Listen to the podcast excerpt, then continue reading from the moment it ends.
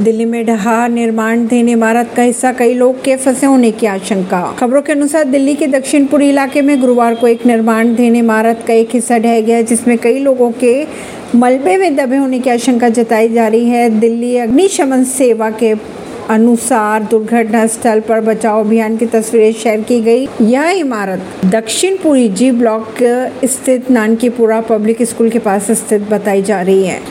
राजस्थान में मिला दुर्लभ प्रजाति का मशरूम, चार से पाँच किलोग्राम है वज़न। राजस्थान के उदयपुर स्थित जयसमंद वन्य जीव अभ्यारण्य में एक दुर्लभ प्रजाति का मशरूम मिला है, जिसका वज़न कथित तौर पर चार से पाँच किलोग्राम बताया जा रहा है।